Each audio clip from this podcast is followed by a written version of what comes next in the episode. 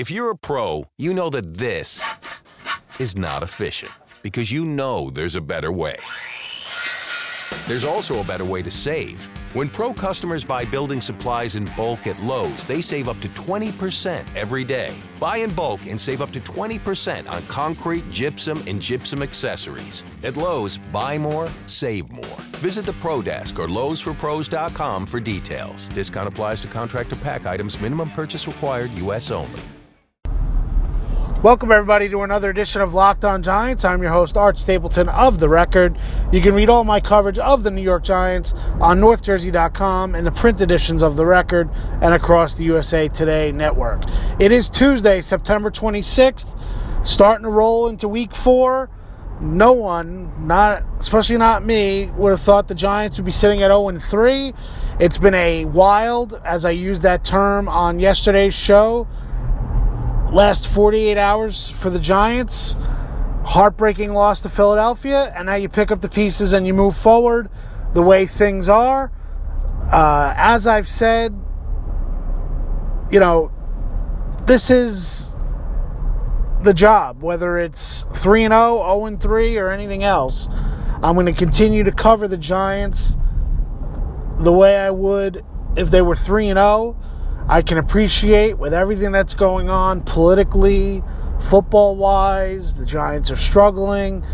If you're a fan and you say, you know what, I've had enough, I'm going to take a hiatus, I'm going to do it, that's okay, I understand. Hope you don't. But for the faithful that are continuing to follow my coverage along the, the Locked On Podcast Network and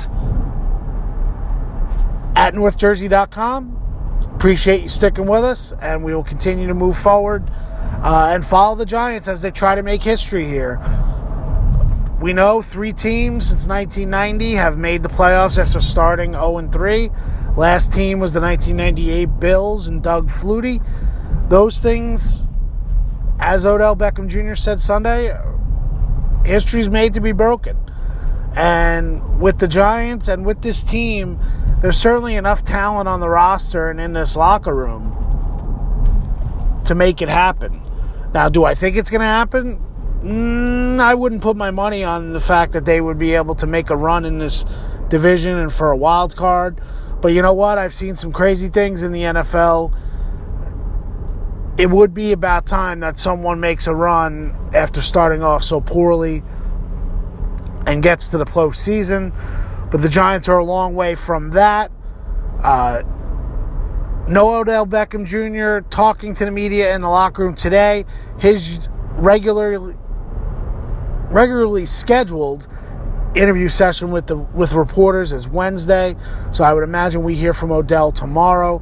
Uh, my apologies. I uh, recorded a show, uh, Locked On Giants, yesterday and I was under the impression that I had posted it and it had gone up online uh, for all you subscribers to be able to see it. It did not post, so I had to redo it on Tuesday. So Monday's show posted earlier today. So now you get two for one. You get a uh, a second Locked On Giants today from our media access in the locker room. The Giants don't return to practice until Wednesday. I will be there, obviously. Ben McAdoo will speak. Odell Beckham Jr. is expected to speak. Uh, John Mara spoke via email today, initially reported by the New York Post. It was a, an email to Mike Vaccaro, the great uh, columnist of the Post, uh, saying that he was very unhappy with Odell Beckham Jr., didn't want to extend the discussion about the situation, and the Giants will handle the situation internally. That stems from Odell's first touchdown celebration on Sunday, in which he acted like a dog and then imitated uh, potentially urinating on the turf with his leg. You know, you describe it and it just sounds so silly. You know, Odell's a smart guy. I know there's a lot of criticism for him. Um, and the reason why I look and I kind of give a little credence to the uh, political undertones is that if he were legitimately acting out against the president's remarks, uh, calling players essentially sons of bitches. And his comment after the game was, I'm a dog, so I acted like a dog. I, it's the only way I can draw the idea that this was his creative way, as Brandon Marshall said. Odell's a creative guy. That this was his way to kind of speak out against uh, the comments from President Trump. But until Odell talks, he obviously insinuated that in a tweet yesterday in a response uh, to someone from CNN. Uh, but until Odell talks, we don't know his reasoning, and he'll have that opportunity. Whether he takes it tomorrow, we'll see. Uh, but let's talk football now. I know a lot of you uh, are frustrated with the political talk. Um, look, I, I, am a sports reporter. I cover the New York Giants. I don't cover the White House. I don't cover politics. Uh, but it's hard to avoid speaking about it, writing about it, and making it part of the coverage uh, when it really was the president that injected things into this situation. So hopefully you guys can bear with me and know I'm coming from that respect. It's not for or against.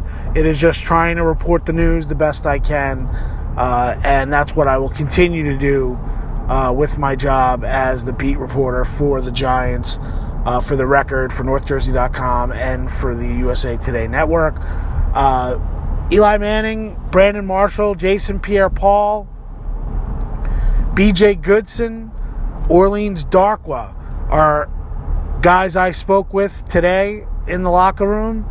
Uh, I get the sense that Ben McAdoo kind of rallied the troops today, uh, tried spreading the accountability across the entire locker room. From what Jason Pierre Paul said, certainly sounds like whatever McAdoo said today worked, and that it hit home, and the Giants are preparing to win a football game down in Tampa Bay. Now, it certainly doesn't hurt that Lavonte David is not going to be on the field. The Pro Bowl linebacker for the Bucs suffered a high ankle sprain. He's out at least a month. And you know, the Bucs are the perfect example of how things in this league can change week to week. Week 1 they felt great. They won. Uh, their week 1 it was actually week 2 because their game uh, was postponed in week 1 against the Dolphins. Uh, you know, week two, Tampa Bay wins. Everybody's feeling great. They go up to Minnesota and get their doors blown off. So, you know, the Giants, I saw enough good things in the fourth quarter to think that maybe they found something. But I certainly believe that they are a long way from being the team that we thought they could be back in the summer. Could they get on a little bit of a roll here? you know, look, Tampa Bay struggled last week. Then they play San Diego, well, formerly San Diego, now the LA Chargers, at home. Then you go on the road at Denver. That's certainly a very difficult game. So, you know, you get on a little bit of a roll here. Maybe you win two in a row. Then you're sitting at two and three, and you start believing in yourself a little bit. But that's kind of the challenge.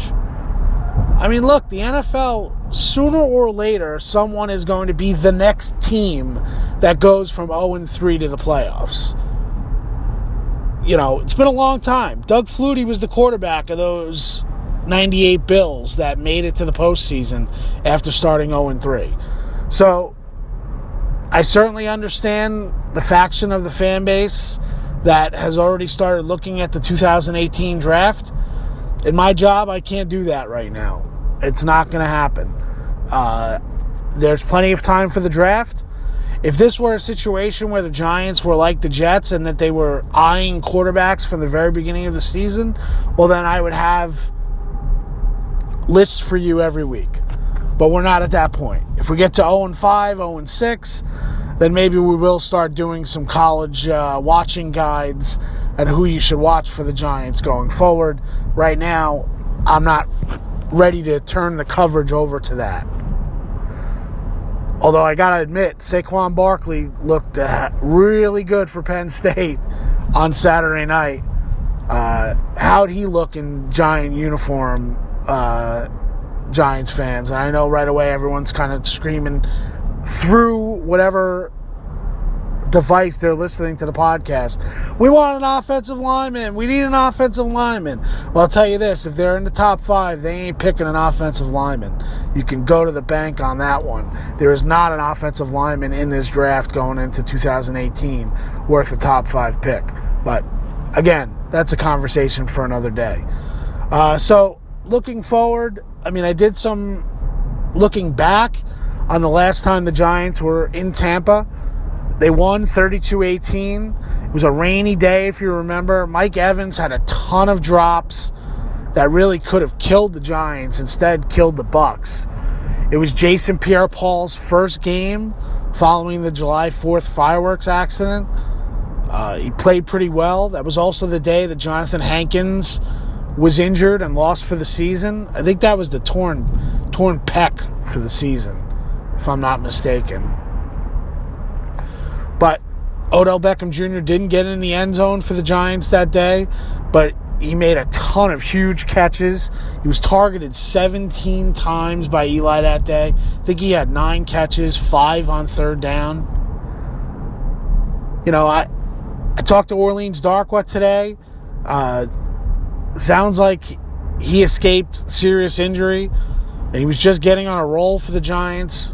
I think you got to get more Darkwa involved on, on Sunday again. Olivier Vernon, he's not going to talk fully to the media until Thursday, which is his normal day.